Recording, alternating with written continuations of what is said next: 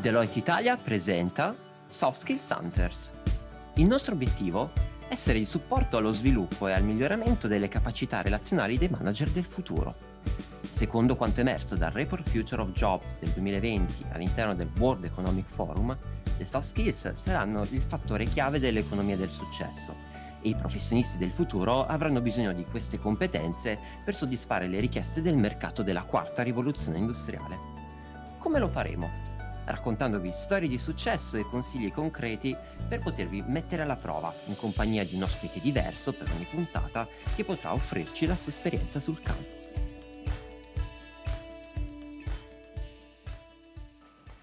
Benvenuti nella settima puntata di Soft Skills Hunters in cui parleremo di leadership e social influence. Io sono Stefano Bassini faccio parte delle risorse umane di Deloitte e qui con me oggi c'è Marina Mascheroni, Marina, grazie mille innanzitutto per la tua disponibilità. Ti volevo lasciare subito la parola per eh, far capire ai nostri ascoltatori di cosa ti occupi all'interno di Deloitte. Ciao Stefano, innanzitutto grazie mille. Titolo della puntata impegnativo, cercherò di essere all'altezza. Sono Marina Mascheroni e faccio parte di Deloitte da sei anni. Sono manager di Audit Assurance, dipartimento che in Deloitte si occupa di offrire servizi eterogenei, dalla revisione contabile allo sviluppo di progetti di trasformazione in ambito finance. Non solo, da cinque anni partecipo attivamente alle iniziative di Fondazione Deloitte.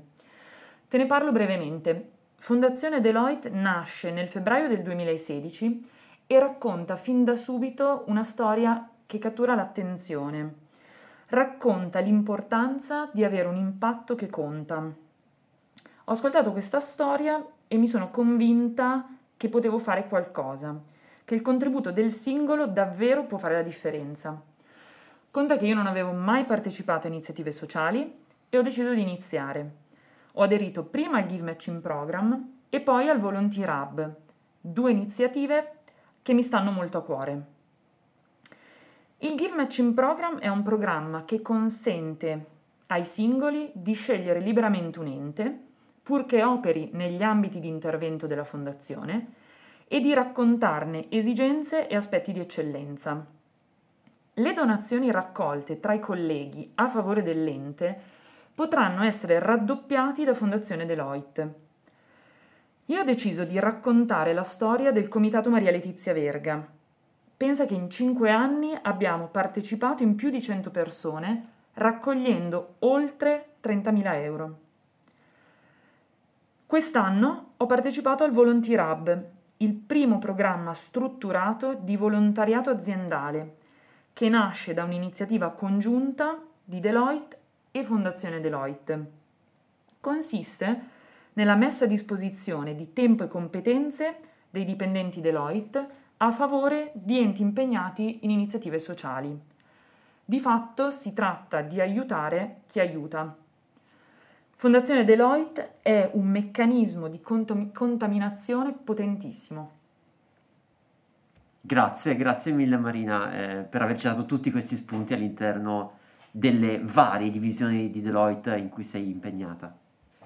Anche questa puntata del nostro podcast prende spunto dal Report Future of Jobs del 2020 eh, redatto dal World Economic Forum, in cui viene sottolineata l'importanza di leadership e social influence per il mondo del lavoro di domani. Addentriamoci dunque nella definizione di queste due competenze. Il termine leadership deriva dal verbo inglese to lead, che significa guidare, dirigere, condurre un gruppo di persone. La chiave di ciò sta nel comunicare in modo efficace per motivare così i propri collaboratori al raggiungimento degli obiettivi lavorativi. Per comunicazione efficace facciamo riferimento alla capacità di sapersi spiegare in ogni situazione, a livello verbale, non verbale e con qualsiasi interlocutore, esprimere al meglio i propri stati d'animo e instaurare delle relazioni in cui si riesce a condividere i bisogni, i valori gli obiettivi. E infine entrare in empatia con i propri interlocutori, quindi ascoltare attivamente e rispettare il punto di vista altrui. Sicuramente, Marina, stiamo parlando di competenze complesse da acquisire che richiedono un certo processo di affinamento personale, oltre che professionale. Ecco, dal tuo punto di vista, Marina, quali sono le caratteristiche che dovrebbe possedere un leader? Allora, eh, leadership per me significa innanzitutto ispirazione. Un vero leader è qualcuno capace di lasciarmi a bocca aperta, di catturare la mia attenzione, raccontandomi una storia. Storia di cui improvvisamente sento di voler far parte. Ispirazione però non deve essere solo infatuazione momentanea, deve essere un percorso che accompagna verso un obiettivo comune. Quello che il leader deve tracciare eh, mi piace vederlo come un percorso attrezzato. Il leader non deve essere capace solo di definire una meta e di coinvolgere gli altri verso il raggiungimento della stessa, ma deve soprattutto condividere i valori in cui crede e lasciare alle persone la libertà di muoversi all'interno di questi verso l'obiettivo. Un vero leader, infatti, eh, secondo me deve essere in grado di guidare a distanza, di farsi da parte e di favorire la crescita delle persone assecondandone le inclinazioni.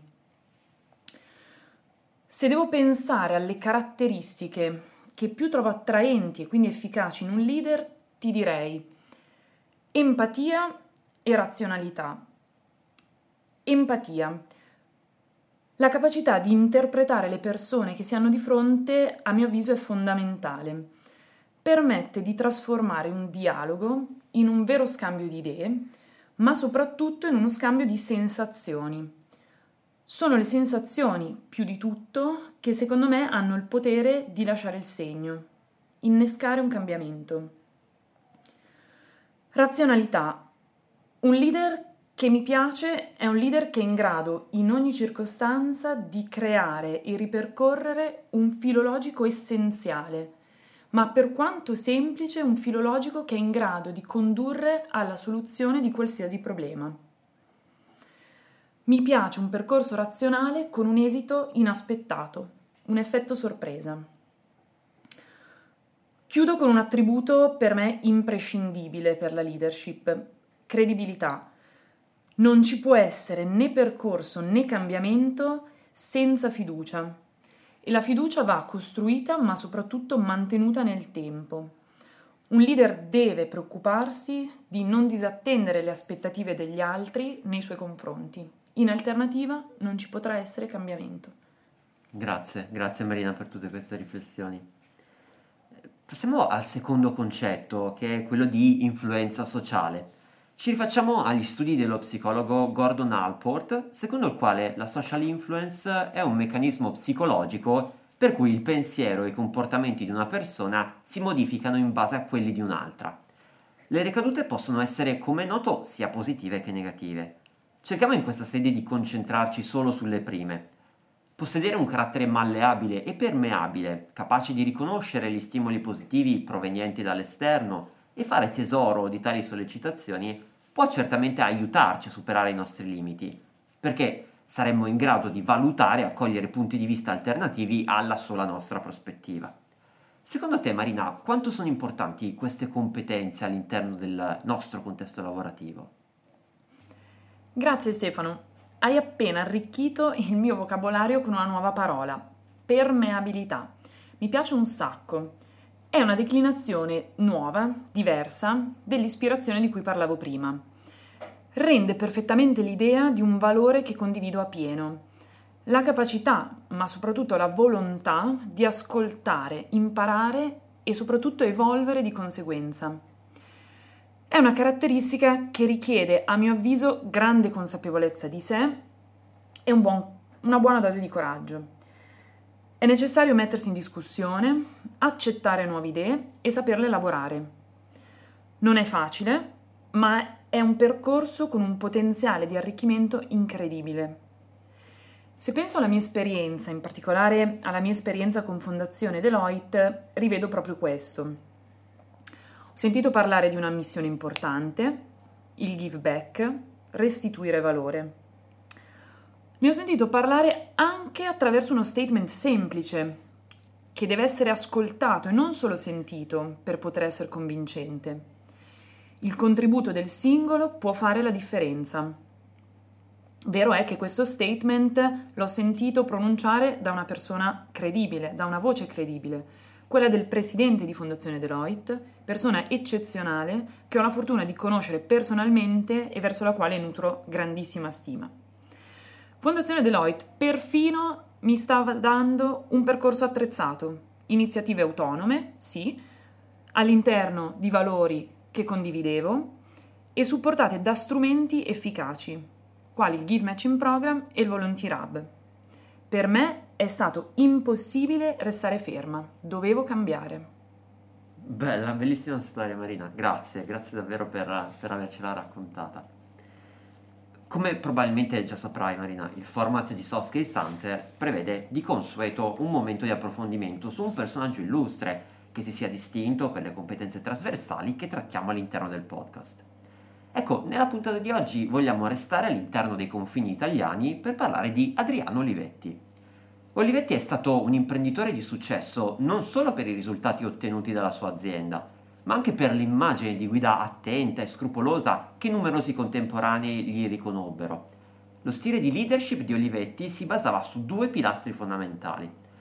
Da un lato Olivetti promuoveva l'ottimizzazione della produttività attraverso metodi scientifici, che portarono a cascata maggiori profitti. Alcuni suoi prodotti fecero letteralmente la storia, come ad esempio la famosa macchina da scrivere portatile Olivetti Lettera 22, che ricevette riconoscimenti sia in Italia che all'estero. Dall'altro Olivetti aveva a cuore lo sviluppo sociale, culturale e umano di chi lavorava per lui, nel rispetto sempre delle aspirazioni di ognuno. Quindi non puntava solo al soddisfacimento dei bisogni primari dei suoi dipendenti, ma sosteneva il loro benessere materiale e spirituale.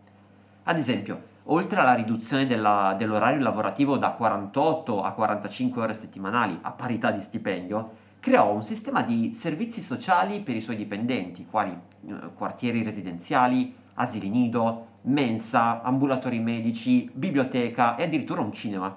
Questo contesto incentivò l'impegno e la motivazione dei dipendenti, causando quindi ricadute virtuose nella produttività aziendale. Il successo imprenditoriale di Olivetti venne anche premiato dalla National Management Association di New York nel 1957 per cito testualmente, l'azione di avanguardia nel campo della direzione aziendale e internazionale.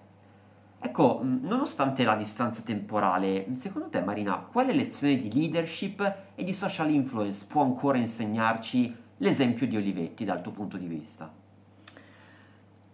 Ma eh, Stefano, la storia di Olivetti parla eh, di un cambiamento virtuoso, innescato da un leader attento alle esigenze delle persone, quindi empatico, e capace di razionalizzare, concretizzare un'idea che se ci pensi con il senno di poi quasi definiamo semplice, tanto risulta naturale. Vedo nella storia di Olivetti anche una rappresentazione del give back, restituire alla comunità e nel caso specifico ai propri dipendenti parte del valore che essi stessi hanno generato. Va da sé che, come ti dicevo, sono valori in cui credo fortemente. È vero, mm, trovo anch'io una, una vera corrispondenza poi tra il caso di Olivetti e, e quello di Deloitte. Grazie, grazie davvero Marina. Ora arriviamo alla parte dell'episodio in cui cerchiamo di condividere qualche consiglio pratico eh, da mettere in atto per migliorarci come professionisti. Partiamo dal tema della leadership che secondo Daniel Goldman psicologo statunitense, consiste nel portare e mantenere le persone nella fascia più alta dei livelli di performance, purché si trovino nel loro miglior stato di benessere personale. Com'è possibile però favorire questa condizione? La risposta è da ricercare nelle emozioni, perché il successo non dipende tanto da cosa, ma dal come. Quindi se un leader non è in grado di spronare nel modo corretto il gruppo facendo leva su determinate appunto emozioni, difficilmente raggiungerà i risultati sperati o programmati. Proviamo a creare l'identikit del leader ideale. Secondo Goldman, un leader dotato di intelligenza emotiva dovrebbe possedere queste virtù. In primis autoconsapevolezza di sé e della realtà. In secondo luogo gestione di sé, che si traduce in forza di volontà, determinazione, trasparenza. Certamente non deve mancare la consapevolezza sociale nell'ottica di mantenere allenata la nostra empatia. E da ultimo la capacità di gestione dei rapporti, Il leader infatti è chiamato a far crescere chi lo circonda, a gestire i conflitti che possono nascere e essere il catalizzatore del cambiamento.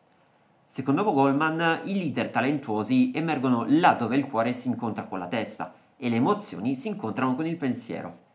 Eh, Marina, qual è la tua opinione al riguardo? Stefano, sorrido perché una delle persone che più di tutte è stata ed è tuttora per me fonte di ispirazione, tra l'altro in Deloitte, è solita spronarmi dicendo testa e cuore o ancora butta il cuore oltre l'ostacolo. Oltre a farmi sorridere, funziona davvero. Forse semplicemente sorridere in un momento di difficoltà, prendersi meno sul serio e ricordarsi che non si è mai soli è un ottimo primo passo verso la soluzione di qualsiasi problema. È vero, relativizzare per poi essere più, più concentrati. Grazie Marina. Eh, abbiamo appena visto insieme quindi da cosa è contraddistinto il leader ideale, ma proviamo a vedere assieme cosa può fare un leader per migliorarsi. In primis può prendere spunto dai leader che si ammirano, quindi se sono persone conosciute si può cercare di avere più contatti con loro se invece sono persone famose, non si deve sottovalutare l'importanza di prendere spunti dalle loro pubblicazioni, dai loro interventi a convegni o eventi. Poi eh, si può mh, sempre mettersi alla prova superando i propri limiti. Eh, bisogna infatti uscire dalla propria zona di comfort per ispirare lo stesso comportamento in coloro con cui si lavora. Da ultimo, non meno importante, certamente, è, è, bene rimarcare l'importanza di ringraziare sempre il gruppo di lavoro per i risultati raggiunti. Potrebbe sembrare un gesto banale, ma nella quotidianità spesso diamo per scontato un semplice ben fatto o un congratulazioni. Queste piccole grandi attenzioni fanno sentire le persone del team apprezzate e motivate, infatti. Tu Marina, hai per caso qualche altro suggerimento che vuoi dare ai manager del futuro per diventare leader migliori? Sul primo e sul terzo punto dico la mia. Sulla zona di comfort sto ancora prendendo ripetizioni, quindi su questa rimando ad un secondo momento. Punto numero uno, leader che ammiro.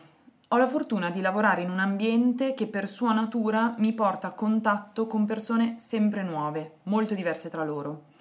Alcune di queste veramente, anche di recente, mi hanno davvero lasciato senza parole. Mi hanno lasciata a bocca aperta. Ci ho pensato per giorni e sono cambiata, mossa dal desiderio di fare mio qualcosa di loro. Il mio impegno, ma soprattutto il mio consiglio, è di coltivare questi rapporti nel tempo per crescere e perché no, dare agli altri spunti per crescere. Ringraziare ho imparato in questi anni che nulla è più motivante di un riconoscimento sincero da persone che stimiamo. Trovare un momento per apprezzare il lavoro, ma soprattutto il tempo che gli altri dedicano ad un'iniziativa comune, è fondamentale.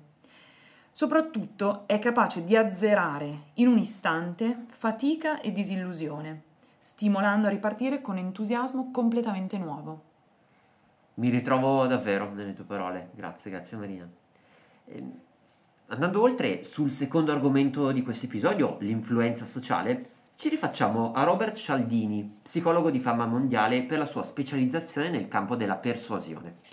Nel corso dei suoi studi ha individuato sei principi universali di persuasione che consentono al singolo, il leader in questo caso, una maggiore influenza sociale.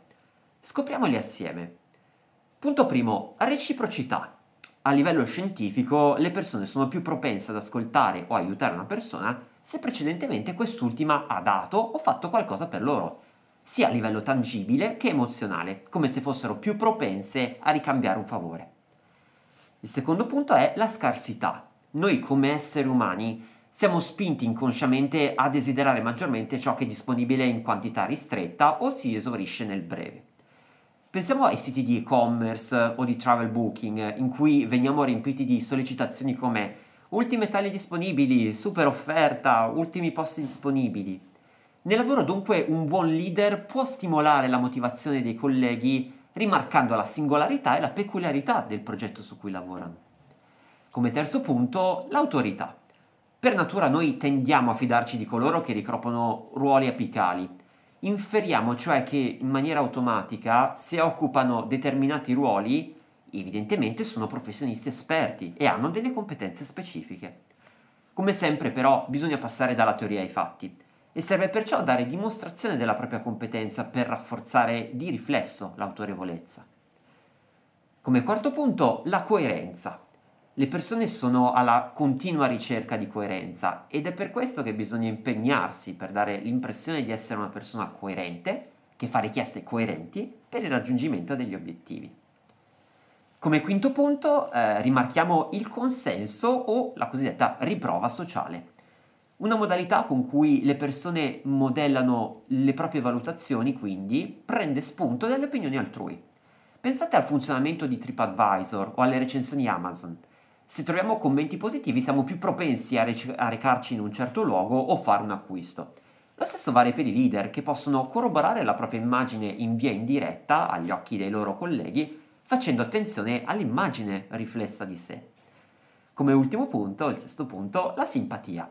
Il nostro cervello ci induce a dire di sì con più entusiasmo alle persone che ci piacciono. Per far luce su questo meccanismo ed acquisire maggior autoconsapevolezza, ricordiamo tre elementi chiave che caratterizzano questa dinamica. La somiglianza, quindi noi siamo più portati a mm, mostrare simpatia verso le persone simili a noi. I complimenti, in maniera forse un po' narcisistica, tendiamo ad apprezzare le persone a cui piacciamo e da cui ci sentiamo stimati. E poi la collaborazione. Quando si collabora verso un fine comune siamo portati ad apprezzare le persone che ci circondano. Eh, Marina, tu eh, ti ritrovi nei sei principi elencati da Cialdini? Magari ne approfitto per chiederti anche se hai qualche tecnica o strategia per migliorare la social influence. Stefano, di questi tanti concetti, tre mi hanno particolarmente colpita e in tre mi ritrovo eh, in modo significativo. Reciprocità. Mi piace l'idea di un rapporto continuo, bidirezionale, in cui il pensiero comune evolve per effetto congiunto di due o più contributori. Credo nella leadership inclusiva, in cui si ricerca continuamente qualcosa di nuovo che gli altri possono portare indipendentemente dalla loro esperienza, dal loro background, indipendentemente dalla loro seniority. Coerenza per me equivale alla credibilità di cui abbiamo discusso prima. Non ci può essere un percorso e non ci può essere crescita se non c'è fiducia, costruita nel tempo. Somiglianza questo è un aspetto che mi incuriosisce moltissimo e mi chiedo, ma siamo inconsapevolmente attratti dalle persone che ci assomigliano e di conseguenza abbiamo maggior probabilità di legarci a loro lungo il nostro percorso? O cambiamo così velocemente per assomigliare a chi ci piace che diventa difficile riconoscere come eravamo prima di incontrarli? In ogni caso mi piace pensare che somiglianza e cambiamento evolvono in modo veloce e contestuale. Bella riflessione, ci, ci devo pensare anch'io effettivamente. Grazie Marina. Bene, siamo arrivati al termine della nostra settima puntata del podcast, in cui abbiamo affrontato il concetto di leadership, social influence, abbiamo dato qualche consiglio concreto, grazie anche all'esperienza sul campo di Marina, per poter lavorare su queste competenze e prima dei saluti finali volevo lasciare per l'ultima volta la parola appunto a Marina ringraziandola nuovamente per la sua disponibilità e per il suo contributo. Grazie mille Stefano e grazie anche a Deloitte per l'ottima iniziativa podcast che state portando avanti. Grazie. Come di consueto, eh, alla fine di ogni puntata ci piace consigliare qualche lettura. Eh, in questo caso vorremmo suggerirvi questi libri per ulteriori approfondimenti. Partiamo da un testo storico del 1955, eh, Come trattare gli altri e farseli amici eh, di Dale Carnegie, edito oggi da Bonpiani, passando per Leadership emotiva, una nuova intelligenza per guidarci oltre la crisi, sempre di Daniel Goleman di cui abbiamo parlato, eh, edito da Burr, e infine Influence, The Psychology of Persuasion di Robert Cialdini. Siamo giunti ai saluti finali. Ringrazio tutti gli ascoltatori di Soft Skills Hunters e ricordate che, come disse una volta Leo Buscaglia, ogni volta che impariamo qualcosa di nuovo, noi stessi diventiamo qualcosa di nuovo. Speriamo di avervi fatto riflettere e avervi dato degli spunti concreti per il vostro futuro professionale. Vi aspettiamo per il prossimo appuntamento sul tema Complex Problem Solving. Un saluto a tutti!